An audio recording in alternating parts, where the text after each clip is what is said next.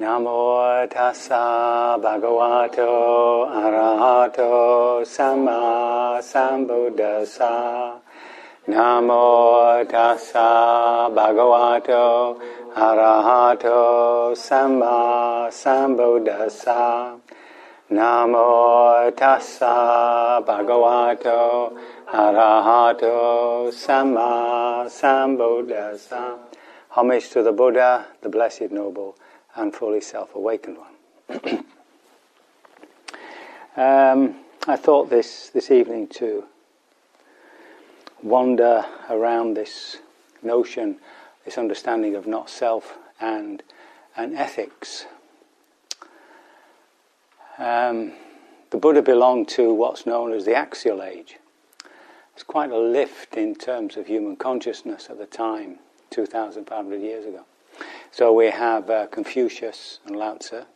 Confucius turned what was empty ritual into something meaningful, coming from the heart. Moses, of course, got rid of all these um, mammons and stuff like that, established a single God, but most of all, uh, an ethical code, which wasn't based on the power of gods or trying to appease gods or anything like that. Um, and then you have Socrates, of course, at the same time, who brought rationality to the fore, undermining superstition, stuff like that. And in the Buddha's own country, people like um, uh, and others who were really trying to investigate consciousness, which was, uh, I think, more of a, uh, an Indian thing than uh, to do rather than to do with relationship to the world, although of course it came about.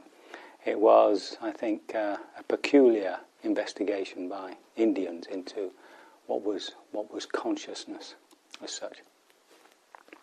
And so uh, he belongs to that sort of uh, rise of understanding in human human society. Of course, even today, not many of us have, have risen to that, but at least it stands as a sort of standard uh, where we can aim.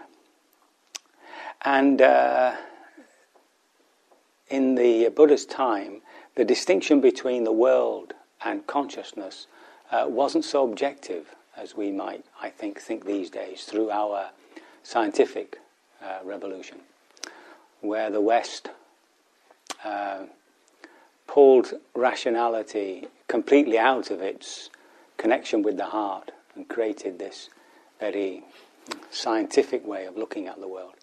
And of course, we've got all our knowledge from it, all these subatomic physics and stuff like that, and the technology that goes with it. But there's a loss of connection to the heart. And the first people who revolted against that, of course, were the Romantics. You know, people like um, Jean Jacques Rousseau and Schelling. Was he a Romantic? Schelling. And uh, Wordsworth, people like that they all rebelled against this hard science, which really understood the universe as some sort of mechanic might, a car. Sort of, um, um, everything was like a jigsaw. All you had to do was fit it out. It was a machine. God became the, the God outside the machine that He'd created. And um, the Buddha himself um, stands within a tradition which is uh, not so technological. I mean, they're, you know, still carts and oxes and all that. He's all his imagery is about agriculture. Um, but this uh, huge interest in uh, consciousness and what that meant. And I think in those days, as I think it was for the ancients, uh, even Socrates, I'm not sure he made such a distinction, but I don't know. But the world as we experience it is the only world that consciousness can uh, offer us. So, through the mind and body, um, whatever we're aware of is, as far as we're concerned, the world. We might think that the world exists out there, or know through science that the world exists out there. There's meant to be, um, you know, light years away, all these planets and stuff like that, and, and um, galaxies and solar systems, but, but actually we don't know that. Right? We don't know that by our personal direct experience. And indeed, uh, neither do scientists. What they get is light from who knows when uh, they only presume that it's carrying on. it might have all finished light years ago. So um, the Buddha is not really concerned with that sort of thing. There's a, a telling passage where somebody asks him, Where does the world come to an end? Right? Where does the world come to an end? And he said, That's not uh, rightly put. That's not the right question to ask. He says, he says, the question that should be asked is, where does the world not find a footing? Right? That's a completely different question. And uh, what he's pointing to is a level of awareness or a, um, an attainment of an awareness which doesn't, which doesn't belong to the world. So, what he means by the world is everything that the body, mind, and heart can create. So, it's everything you see and feel, etc. Um, it's your thoughts. All that belongs to the world of present day consciousness, moment to moment consciousness. And he's saying that there's something that transcends that. Not touched by any of it, not touched by any of the senses, including the mind. And he states this as this is just the end of suffering. So, why is it that ethics is so important? You see, that's the question that uh, really uh, begs an answer because you might think, well, the enlightenment, or the awakening rather, is really just a matter of contacting this level and uh, making it and holding it there, and that's about it, really. and that's, that's the end of the job. So it's a process of just insight, just sitting, just keep looking, looking, looking, and, and eventually the penny will drop. Um, but somehow he interlocks really deeply the whole, the whole, um, um, uh, our, our whole behaviour in terms of our thinking process, uh, of how we relate to people, and so on and so forth. And this goes back to his, to what's known as the three knowledges that came to him when he uh, was, was awakened. The first one was that all the defilements had gone. He had no more defilements in his heart. So that's also an ethical statement. There was no defilement left in his heart. There was no anger, there was no, right? All that sort of stuff. And then he said that um, he saw all a, a, series of his past lives where he saw that they were driven by his ethical decisions. Right? So, in the three knowledges, his awakening is not described as some sort of way out state, uh, blissed out, and all that. It's telling you what there isn't there. And what there isn't there are these defilements. Okay? And then he says that these defilements were originally created by me through a series of lifetimes. And then the third one was that he saw beings moving from realm to realm dependent on their ethical decisions, their morality. So, what was a personal law for him became a universal law. And he even included animals. Now, that might be a bit strange to us, but there are, uh, there are um, clips on YouTube now where, without any doubt, at least the higher animals do have do make ethical decisions, but maybe not quite as consciously as we do. Uh, some of you might have got my um, news bite about the, um, the panther, the black panther. Did you get that? So, um, where does the problem of relationship begin and how does it manifest? And how is it we get it wrong, you see? So, um, the process that we're going through is twofold. We're actually trying to understand how we create this mess and we're also going through a process of purification where we begin to allow these defilements, that's what he calls them, defilements, to arise and pass away. And uh, the process of, of insight meditation is that dual process. So it's not a process of developing the heart, right? That's done by other exercises such as metta, metta practice, and through action, through actions, compassionate, loving, uh, joyful, don't forget joy. Huh? Everybody talks about compassion and love, forget joy. But you can actually be joyful on the, uh, you know, and, and, rejoice in somebody else's joyfulness. That's also part of uh, the Buddha mind that we're trying to develop. So, um, this opening up to our own hearts in the meditation is part and parcel of allowing these uh, defilements to go. In the Buddha's own experience, even though he was liberated at that during that um, moment, there was still uh, what known as vasana. Vasana are leftover, leftover habits within the mind. And so it is said that for seven years, Mara the evil one chased him with his three daughters. uh, sensual desire, sexual desire, and now those of you don't, those of you who know, you mustn't say. But those of you who don't know, what was the third one? Have a guess. So there was sensual desire, sexual desire, and um, yes, I, did you know? Well done, fantastic, very, very rare anybody gets that. yes, and boredom, because as as we you know as we discussed this morning, boredom is the engine that pushes you to seek more and more excitement, seek some sort of something different to do. So, um, and it took seven years for these, for Mara to finally leave him, you see. His daughters insisted that if they, if they kept going, they'd, they, they'd get him, but he gave up. And, re- and what he says is, the Buddha sees me.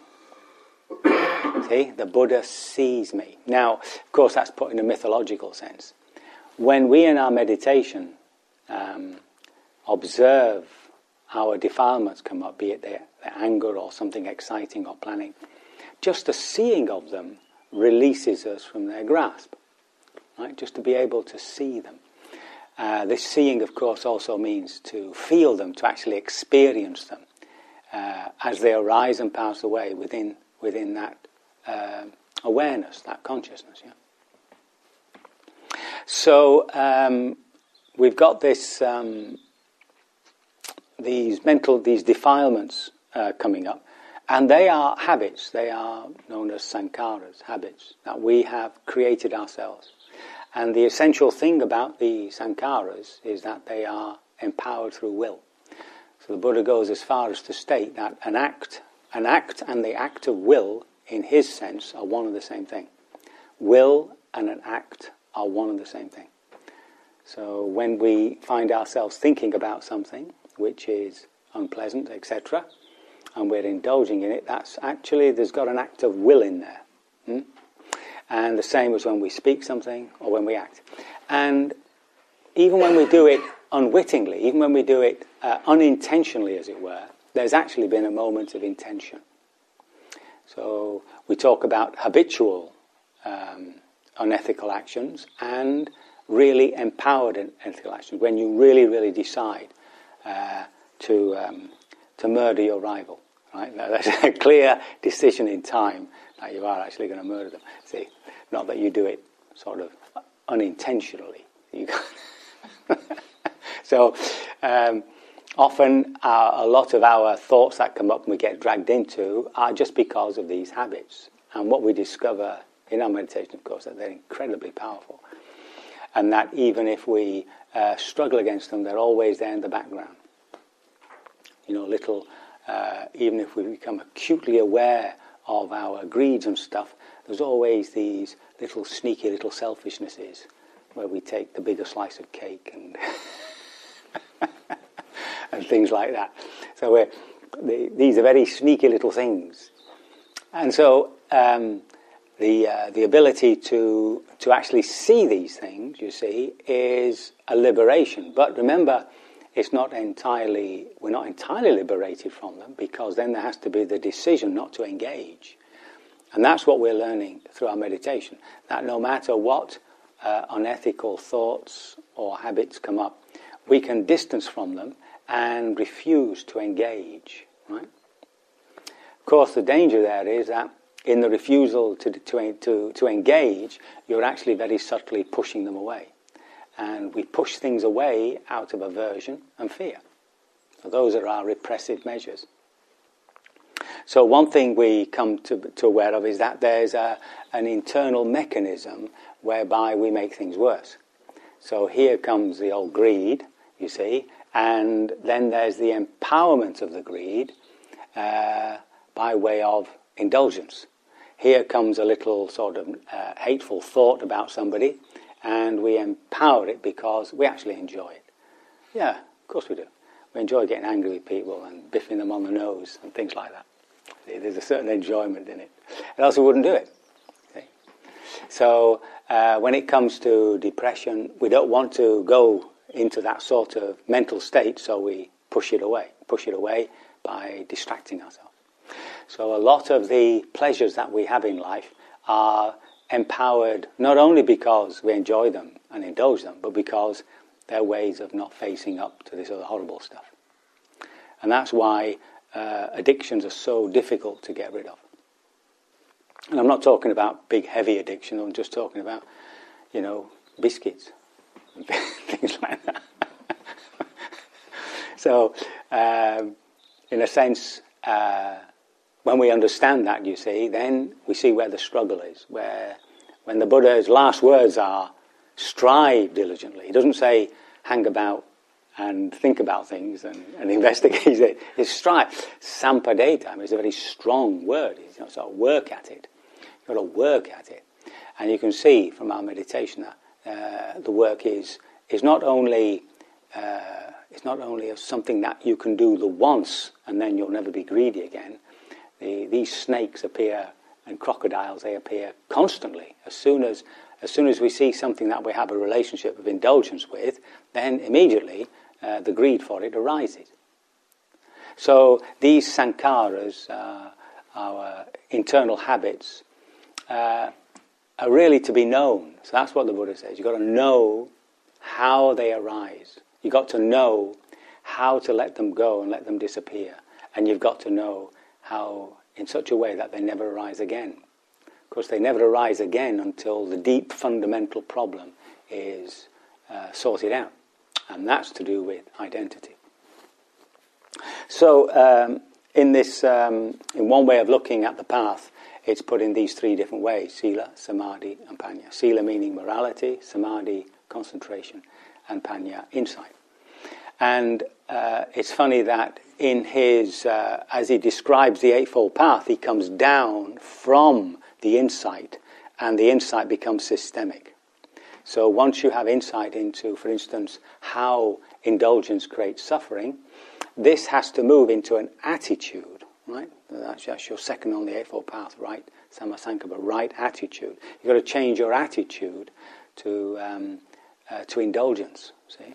Uh, many, I mean, we, uh, um, whom some of you know, does a, a course, um, an email course. And uh, there was one young fellow there who, um, uh, the, the exercise was around seeing greed and whatnot.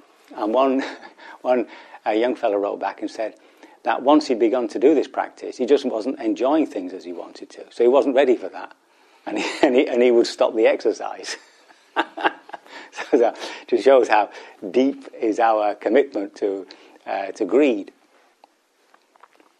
Um, and that, uh, that commitment uh, manifests also in all, that, in, the other, in all the other negative stuff too, you see. So this sila, this morality um, uh, in, in the path uh, comes after that, comes after right attitude. Then you get this right speech, right action, and right livelihood.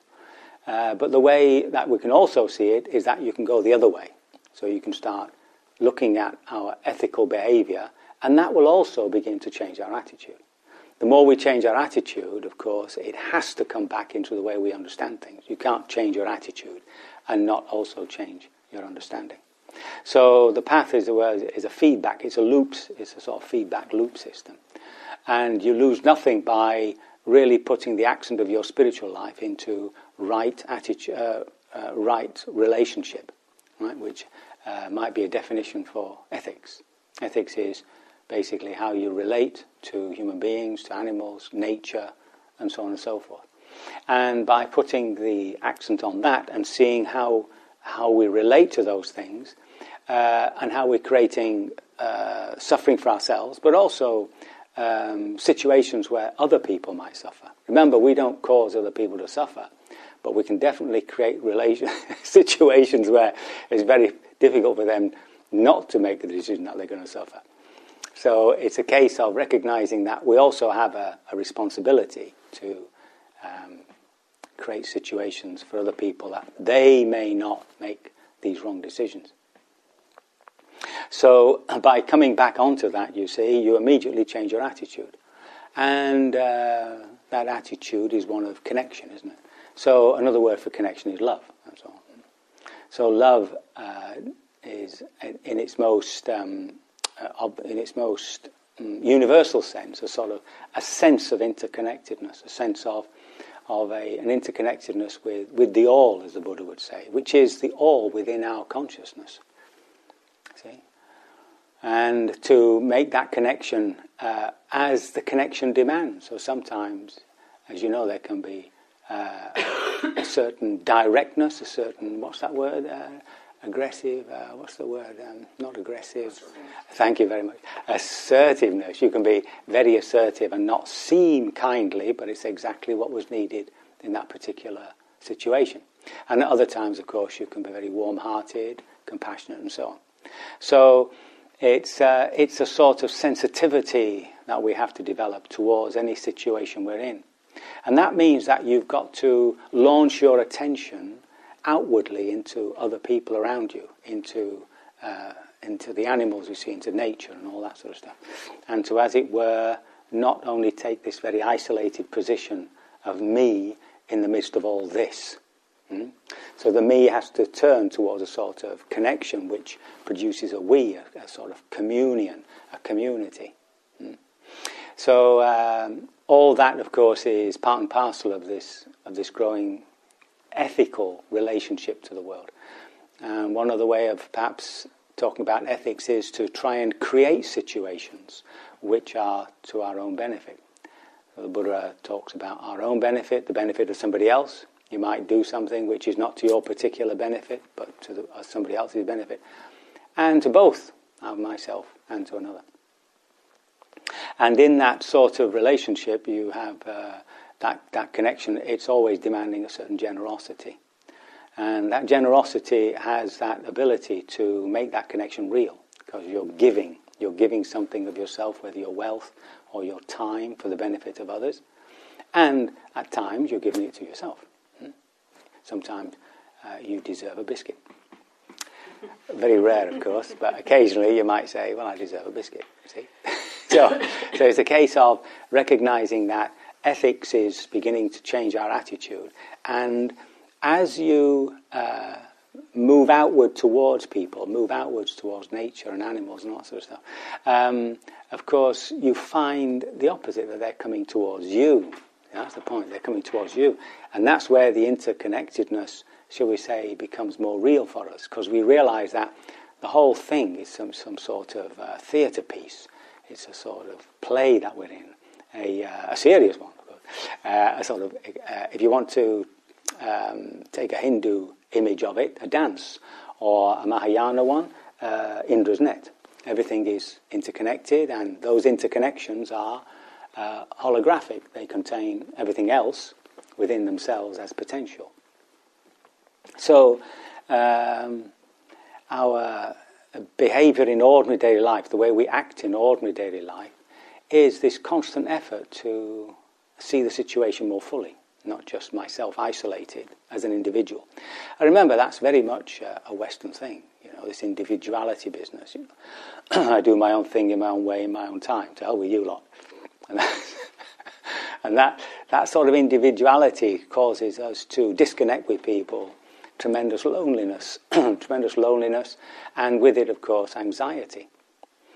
And somehow we have to uh, reverse that process and begin to make these connections to create a sense of community, even if the people whom you're with have no sense of community at all, right?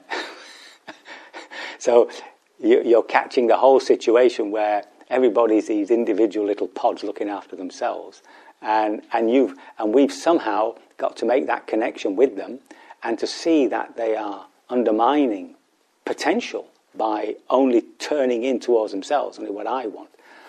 Um, and that by, by opening up to that, uh, your relationship, your relationship uh, changes somewhat, changes somewhat, and it opens up for them the possibility of changing their relationship. On a negative uh, side, um, who's the um, the Russian American author. Uh, uh, Atlas. What was it? Atlas. Shrugged. Shrugged. so the arch. I mean, it's funny that she was Russian. Uh, you know, coming from presumably a communist background. Uh, the sort of arch individualist, where it's up to you. You, you're the one that has to make the world. You're the one who makes decisions, and the world you live in is completely manufactured by you. You did it. And so all these people in um, uh, Silicon Valley, uh, one or two of them anyway, uh, believe that they, you know, the billions they've got is all because of me. I did it. You know, without me, this would never have happened. Now, in a sense, of course, there is a, um, a touch of uh, truth in that because they, they probably instigated it. They probably had the first idea, like, like um, uh, Jobs. What was his, what's his other name? What was his first name? Steve, Steve Jobs. I mean, you know, really a man of, uh, you know, he had, he had these wonderful little ideas. But to say that all these billions came because of me, you know, to hell with the workforce, to hell with everybody else who's, who's put in their little chips, is, is, is just is an insanity. I mean, it's just, you're so isolated, they should put you away. so, so it's a case of recognizing that uh, the West, especially, got itself into this corner. See, the East, uh, Eastern people don't think like that. I saw a program on China, and um, there was a young woman there saying that, uh, you know, she, she felt that they thought differently. They thought more in terms of community. See?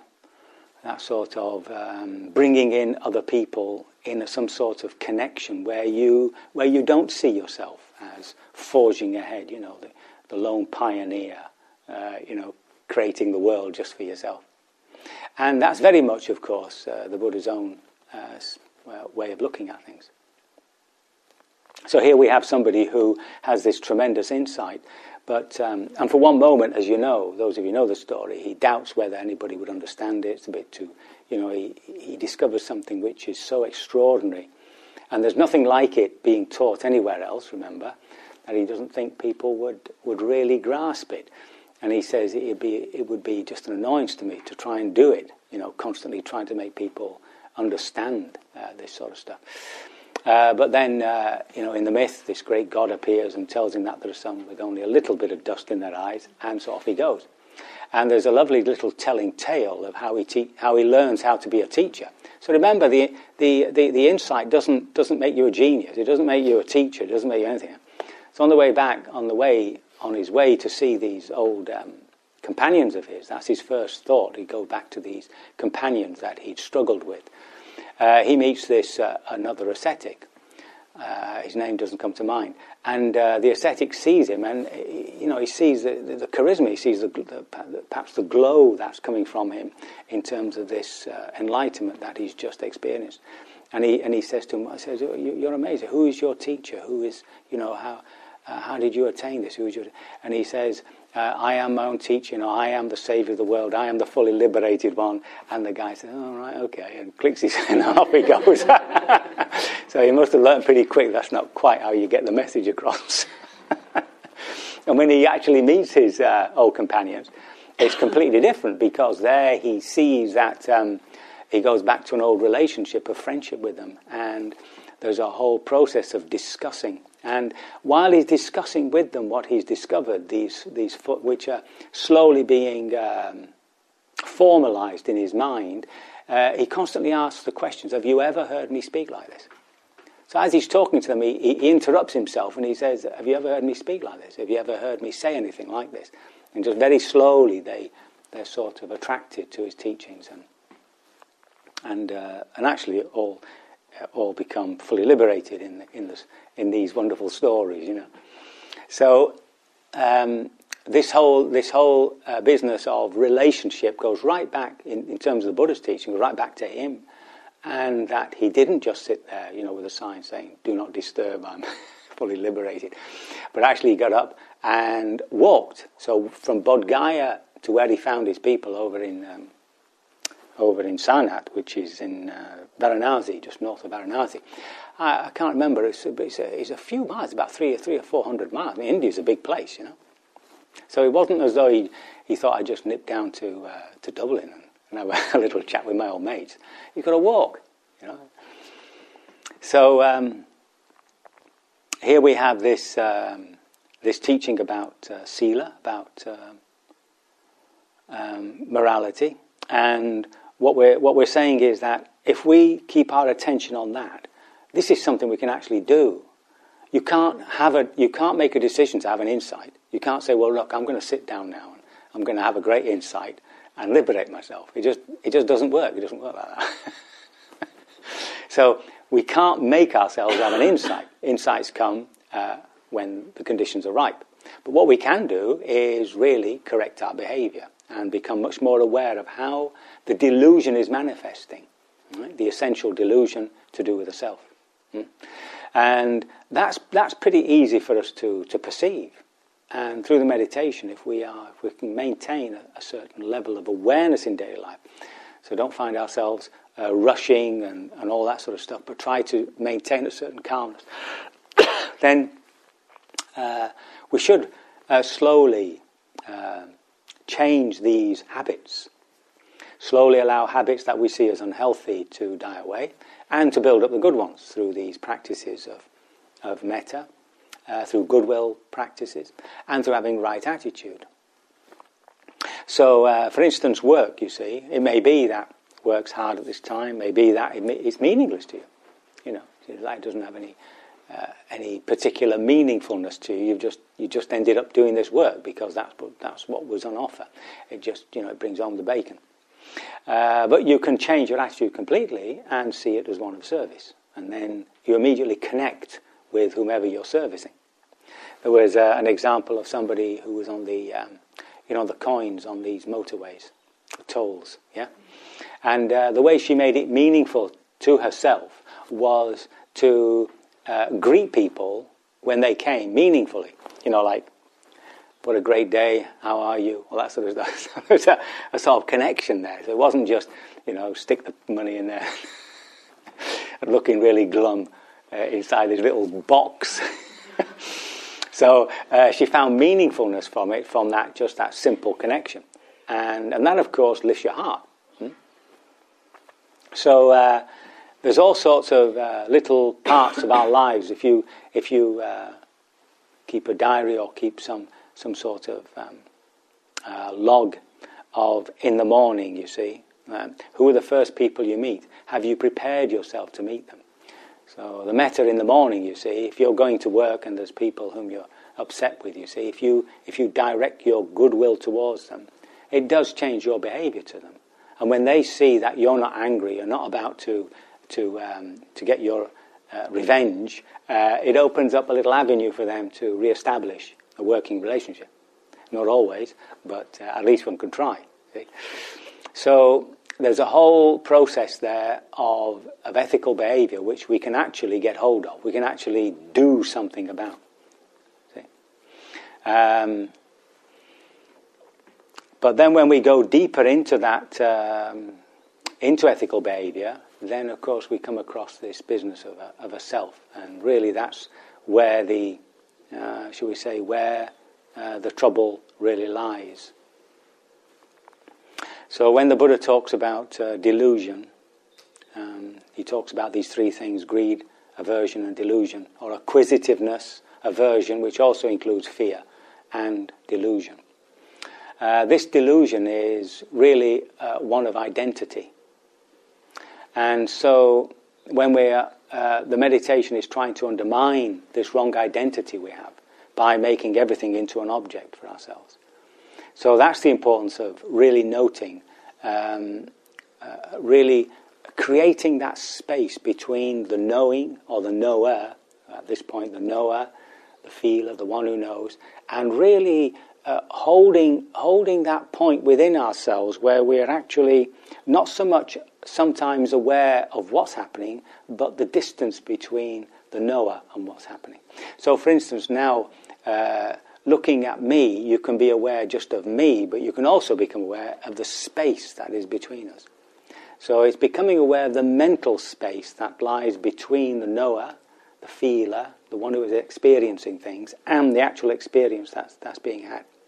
By doing that, we're actually unwittingly disidentifying with it completely. because it's not me. See? And the noting can be of great help there because you're actually pointing to it. Say, there's pain, there's, there's an emotional state, there's an image in the mind. Thoughts are a bit more difficult, but. So that, that process of disidentifying, uh, all we're doing is relocating our identity. So uh, the basic identity would be physical. So when we eat something and we just get lost in that beautiful taste, or when we trap our finger in the door, there's just that one moment where we are the body, you know, me and the pain. There's no separation, right? And then, of course, you jump out of it and get all angry and kick the door.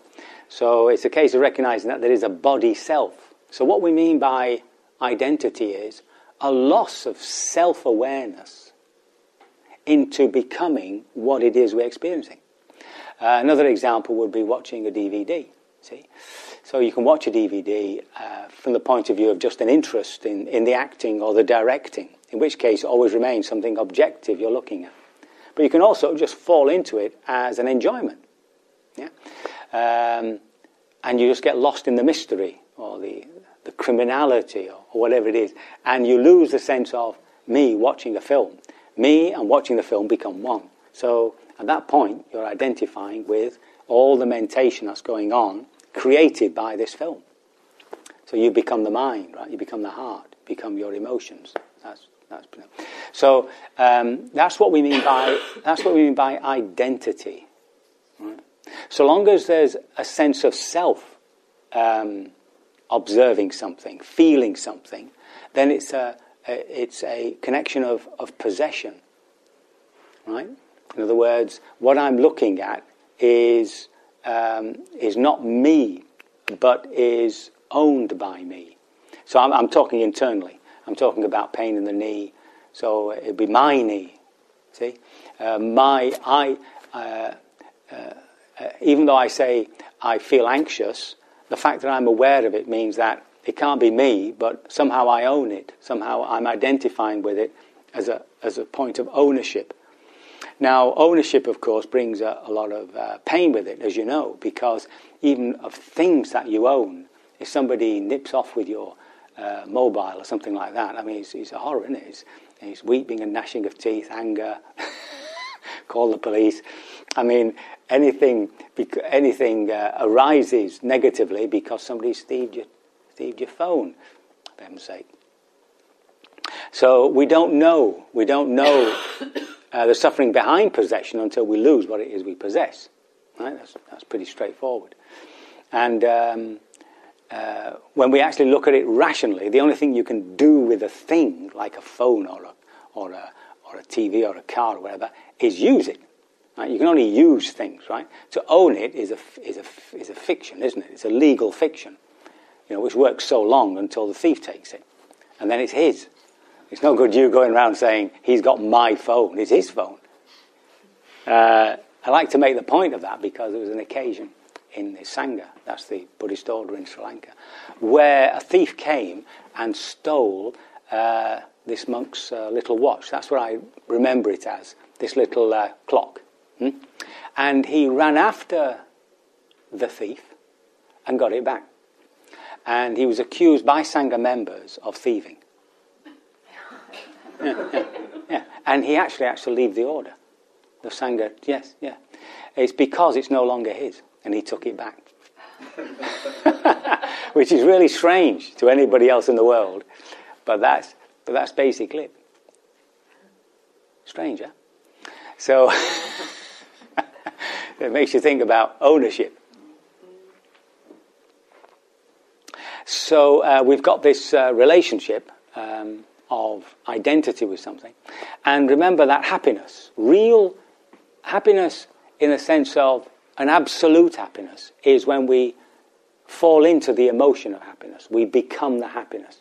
Uh, when you watch an uproarious film and you're just laughing your head off, great guffaws and all that, uh, you, the guffaw, and the film become one and the same thing. Yeah? Uh, when um, when you know a comic comes on and, and, you're laughing your head off, uh, you, the comic, and everything, you, you, lose that sense of me watching television. Right, you're just there within the laughter. Um, And that's one reason why you get people doing these dangerous sports, because in a dangerous sport, you've got to give your whole attention and you lose yourself in the sport. Right? Um, you know, uh, canoeing down rapids and stuff like that, which are dangerous in themselves, which mean that there has to be a heightened sense of, uh, of awareness, a heightened sense of awareness. You've got to be right there with the moment, and, and there's a sheer joy of the adrenaline coming up. And you lose yourself into it, and, that's, that's, and it becomes like a, an addiction to try and get back into the zone. Yeah? Uh, these moments of happiness, uh, when we're completely happy, uh, paradoxically, is when we don't know it. As soon as you come out of that happy state, you've lost it. There may still be a feeling of happiness, but actually, actually, there's something in you which knows that the happiness is on the way out. it's gone. So it's one of these little paradoxes about identity. And it's the same, of course, on the negative side, when you identify with a hellish state with something, uh, just for that one moment. That's what you are, right? So, um, we have to take a little step even further back there to find out where this sense of identity um, originates. So, in our meditation, when we when we sit there observing, feeling, things like that, we've accessed this observation post. There's a lovely phrase that comes from Nyanaponika. His book, The Heart of Buddhist Meditation, is still a classic, really worth reading. And uh, there's, there's somebody up here somewhere, somewhere a couple of, I don't know, centimetres or so behind this point here, which is looking, feeling, and knowing everything from this sort of place. Hmm? And um, from that place, we've detached from the body. It's no longer us. There's the body, right? That's why we use these noting words and we don't put the sense of I, uh, I feel something. There's just the feeling. So we're trying to make it quite objective. Same with emotions, same with images that come to the mind. So that sort of disengagement, um, that sort of um, pulling ourselves, pulling this awareness out of its confusion with this psychophysical organism. Right? Just be able to see it. And it finds itself as being this very objective observer, objective feeler, objective experiencer. But of course, uh, it can't be that either, can it? It can't be what it's aware of. The perceiver can't be the perceived. Yeah? So, this sense of I am looking, I am feeling, right? That sense of self there, right there, that can't be you either. Is that correct? Not vigorously, please. See? So there's something that is aware of itself. Yeah? There's something that is aware of itself. Now, the only time that we experience that, so we say physically, is when you look in the mirror. So when you look in the mirror, you're aware that this is your face. Yeah? But you know it's not your face. It's actually just a mirror image of your face. And of course, it's the wrong way around, isn't it? It's not how people see you. Yeah? You've all done the two mirror trick. I always ask that. Not, who hasn't done the two mirror trick? Fancy. Oh, you haven't lived. You've got to do the two mirror trick. So you've got to look into a mirror, and you've got to a second mirror that looks into the mirror. And you've got to catch your face in this mirror because it's turned around again. You see, well, it's horror. It's a horror thing, isn't it? so it's like it's like listening to your own voice for the first time, yeah. Or worse, seeing yourself on a video. So uh, uh, there's something about that sense of self. Now, um, I came across this. I, I, remembered this myth of Narcissus. And in uh, Greek psychology, of course, it's about self-love, a wrong self-love, a, a sort of pride, I think. And he looks into the pool and falls in love with his, with himself, as you might say. And of course, he goes to embrace it and falls into the water. Water is always, remember, an image of creation hmm, in, in, mythology. So here we have, uh, from a Greek point of view, somebody who, fall, who falls in love with himself through a sense of pride and whatnot. But it works brilliantly as, a, as an image for, the, for our essential delusion. And the important thing to grasp is that is that we actually fall in love. We're actually in love with ourselves. That's the basic platform. We we we wake up. I know sometimes. Well, sometimes you wake up in the morning. You say, you know, here I am again. You know, and sometimes you wake up and you say, oh, not you again. So, but prior to that, prior to that, you see, there must be a moment where this awareness becomes aware of itself. But it can never see itself. The eye cannot see itself. The nose can't smell itself. Right? It's not. Imp- if, if the nose had a constant uh, odor of, say, uh, I don't know, curry, how could you? Yeah, everything else would be ruined by it. So the sense bases are completely clean of exactly what it is that they are aware of, that they sense. So this awareness, you see, can never know itself as an object. And therefore, that sense of self awareness must be a delusion. Okay? So the mirror image. So now, how, what, what technique, what, what can we do to undermine that very, uh, that very deep delusion? Because that's, your, that's our primary object. Right? The primary object we make is this awareness coming into the mind and catching its own image. How do we experience that image of the self? It's a presence, isn't it? It's a sense of presence. Yeah? Whenever you're awake, there's, there's always you. there's always a sense of presence. Now, that sense of presence is a feeling image of the awareness in the mind. So um, it's as though that now has to become the object to observe and to really see whether, in fact, it's permanent or not. Now, in Buddhist psychology, there are, uh, in, in the human being, the Buddha talks about these five aggregates. So the first one is the body, but it's not the physical body that you might think of. It's often translated as that, just our physicality. But you have to ask yourself, what is it you actually know of your body? I mean, do you know what your liver's doing? Now? Have you any idea what's happening in your brain? Did you know it was mostly fatty substance? That's what they tell me anyway. Did you know that your body has 10 trillion individual cells? And they're all screaming for whatever. and you also host 100 trillion guest cells which are helping you do things like digest. Did you know that the cornea of your eye changes once every week? So every week you can look at the mirror and say, You weren't here last week. and they tell you that every atom in your body is changed every seven years. Right? Is what they say. So it's not as though we know the body. The body has its own little life form. Who knows what? What we can know is how we experience the body.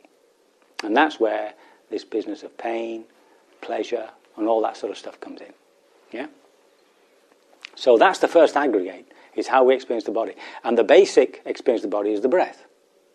Okay? Starts with the breath, and then we have what's known as the four uh, elements, the four great elements. So this is fire, earth, water, and air. And these refer to temperature, uh, pressure, um, elasticity, connectivity, um, can't think of the word, and movement. So whenever you drop down below pain, right, the, the image of pain, and you go into the pain, then you're at the level of the body itself. Not the body itself, but how the mind experiences the body. And that's your first heap, as you, just an aggregate of, of sensations and feelings. And then the next one is, is, uh, is percep- uh, feelings. Feelings are um, physical and mental feelings, not to be confused with mental states. They're what mental states create in the body as a feeling. So when you feel heavy because you're a bit depressed, that's the Vedana, that's the feeling. And according to the Buddha, all these feelings are, um, there's, no, there's no need to differentiate them apart from the fact that some of them are coming from the body into the mind and some coming from the mind heart into the body. Okay, so there's the connection there. Then there's perceptions. So these are, remember, your photocopies that you make. And these grow into concepts, concrete concepts, even abstract concepts. And uh, what they do is they, they make you look at the world in a certain way. Okay? And then the third one are your sankharas. So these are your mental states. These are, these are what we're referring to when we talk about our habits, uh, our, the way that we can become happy, the way we become sad, and so on and so forth. The mental states that we're in. And finally, consciousness. Now, the problem is uh, translation. And the Buddha himself um, has problems trying to find the right word to express what he wants to express. And the words change depending on the situation. Right? So, there, in the Pali, there's two major words there's chitta and vijnana. Chitta refers to what we would normally have called, in the old days, the soul. Not the everlasting spirit, but the soul meaning this combination of heart and mind, right? which we split in our, in, in our age of enlightenment. We took rationality and feeling away from each other. Hmm? So, uh, bringing them together as one composite. So, what you think, you feel, and what you feel, you think. Yeah? And if you look, uh, if you look at every time you think of something, you'll see the heart's in there somewhere. And when the heart moves, you'll see there's a thought related to it. So it's not as though they're completely separate. Uh, they're working one off the other, uh, but they're obviously uh, two different modes. And these, uh, all these, uh, all these things have to be held somewhere. See, they have to be held somewhere to be known. So that which knows is awareness, hmm. but something has to hold it long enough uh, for it to be known, and that's the screen. That's the screen of consciousness. So when when we talk about consciousness, we're not talking about um, uh, we're not talking about the process of that, the process of reasoning. We're not talking about the process of emotions and moods. We're not talking about the process of uh, perceiving. Right? We're, not talk- we're talking about some sort of multi-dimensional screen that just for a moment holds the totality of that moment for us as we experience it through this psychophysical organism. Right? So if I stub my toe on the screen, there just comes pain. Right? That's the first. And then that disappears, and then uh, the reason why I've stubbed my toe. Right? So I'm getting this, this chopped up uh, momentary screenings of what's happening in the present moment. And so fast is this screening that it's all joined together into a continuum. And that's where we, we uh, perceive some sort of continuity when it's not there. And the continuity gives us the impression of everlastingness. And that gives us the impression that it's always me. Right? I never change. All these other things are changing, but not me.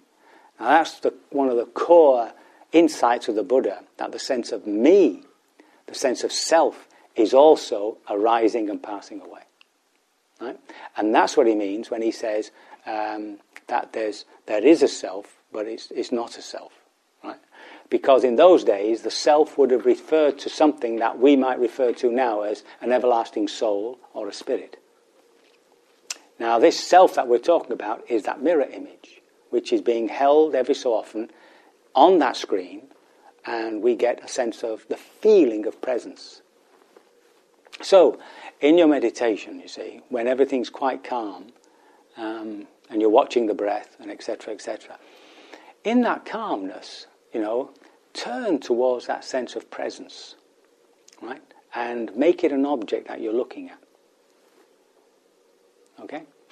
And in that way, uh, that you know you're, you're, you're coming to distance away from the mind at that at that initial level of contact.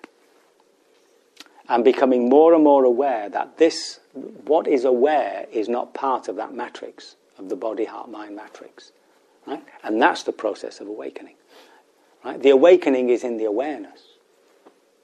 The awakening is in the awareness right? It's not in the mind. And um, and one of the other understandings that we have is, is actually awareness that's suffering. Awareness. That's suffering. Awareness Is suffering. is suffering. Yeah, it's the awareness that is suffering. Through that wrong identity. So the body doesn't suffer, the body just has pain. Correct? The heart doesn't suffer. The heart just has emotions. You can distance from them.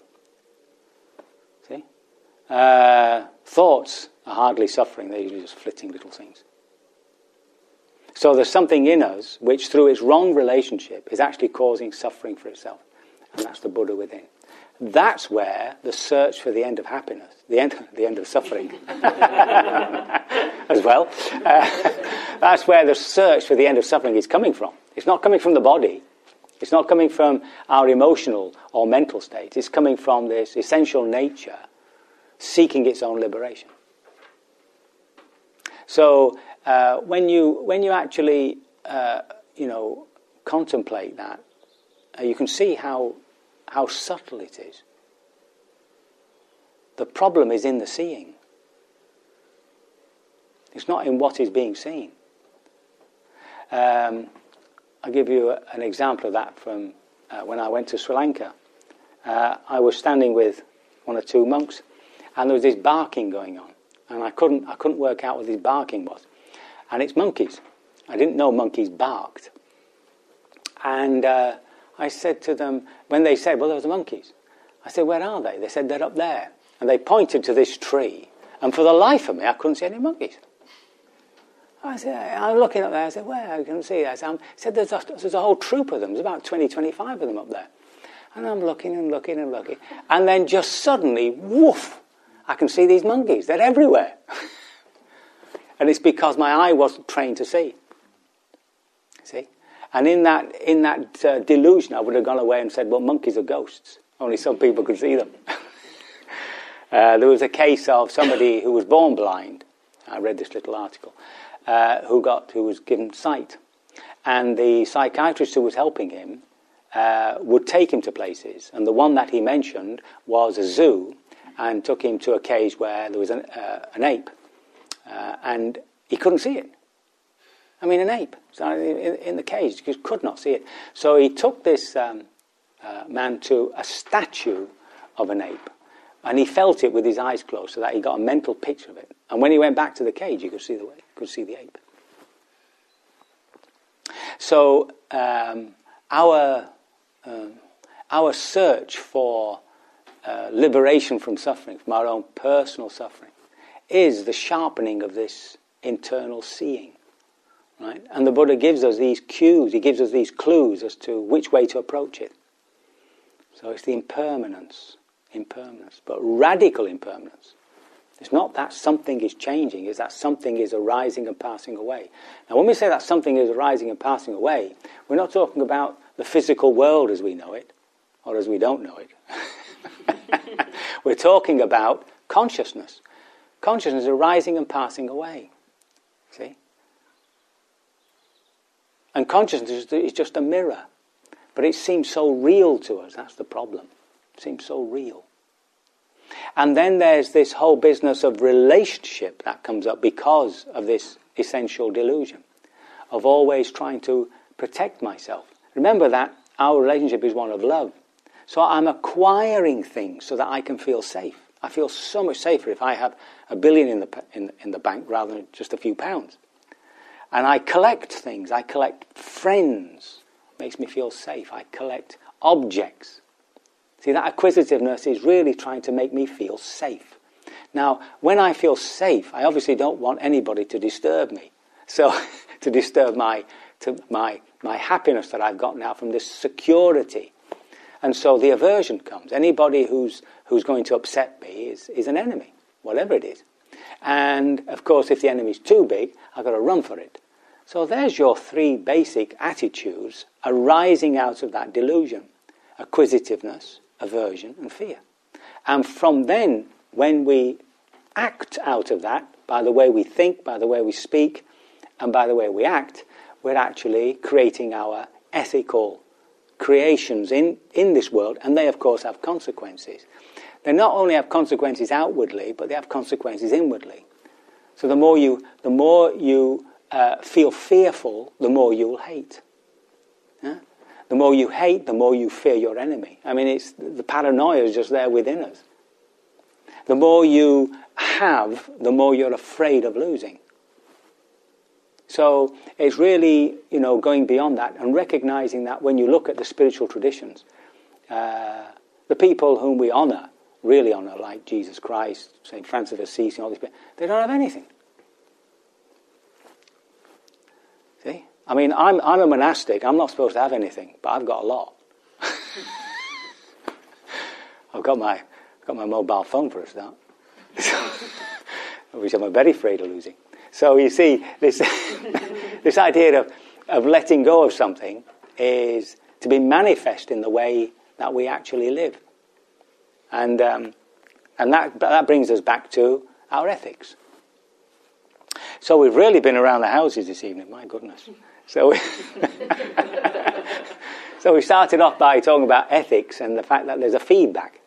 If you look at your ethics and you begin to uh, behave more beautifully, it has an effect on your general attitude to life, which has which brings you its insights that it works. You know, even if even if people uh, hate you, um, at least you yourself are peaceful. See, I mean, you might be the most peaceful person in the world, full of charisma.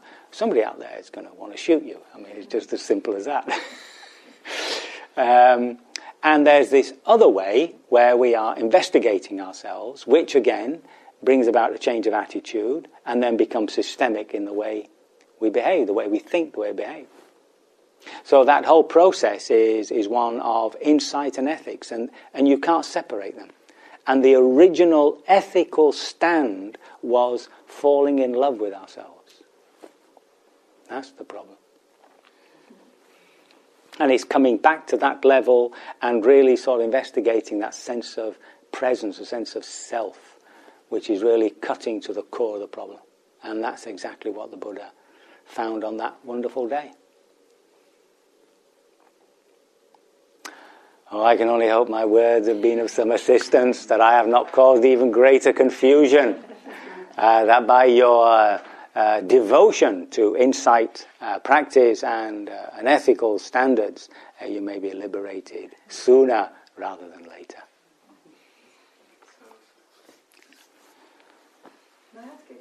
Sure. Food. Yeah.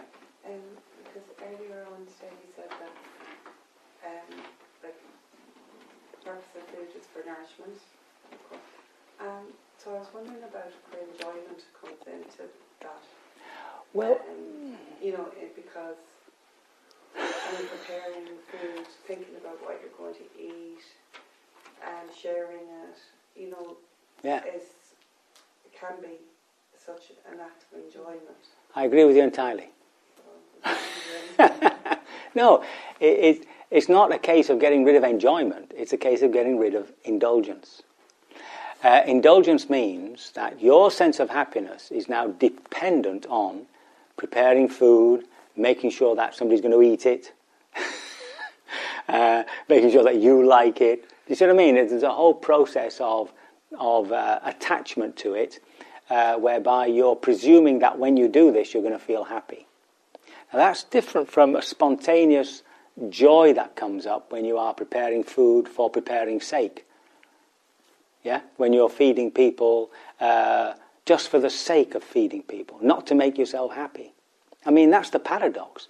The more, the more we do good without thinking of ourselves, the more happiness arises spontaneously and naturally within us.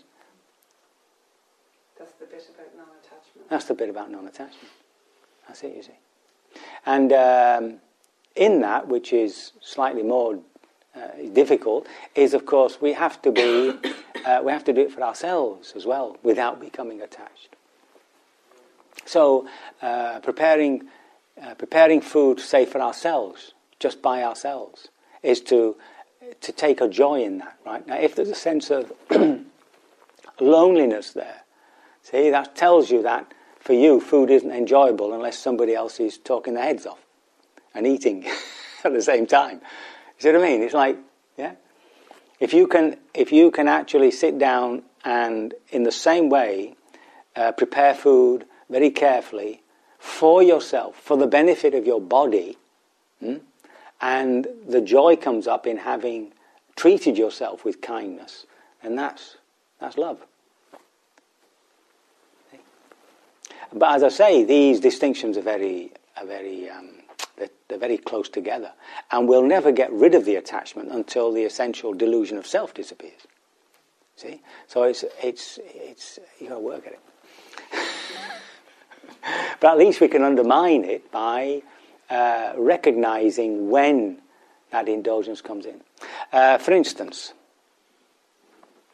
in uh, relationships, um, when does love turn to control? When does love get confused with control? Uh, it's a really essential point. because at the point of control, the other person is no longer a person, they're an object to feed your needs. Right? So every time you're angry with somebody, bored with them, see, if they're angry, they're not doing what you want. If you're bored with them, they're not making you laugh anymore. And you, you go through the whole thing of, of all these negativities, and it's all coming from the point of view of this person is here to make me happy. So you can always tell when the indulgence is not being fed. The difficulty is knowing when you're feeding the indulgence because it's so close to love and enjoyment. What a drag. Very good. Uh, how are we doing for time? Somebody give me a time slot.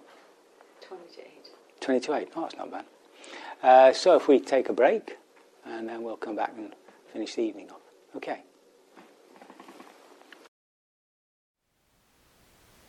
Thank you for listening. To learn how you can support the teachers and Dharma Seed, please visit dharma dharmaseed.org slash donate.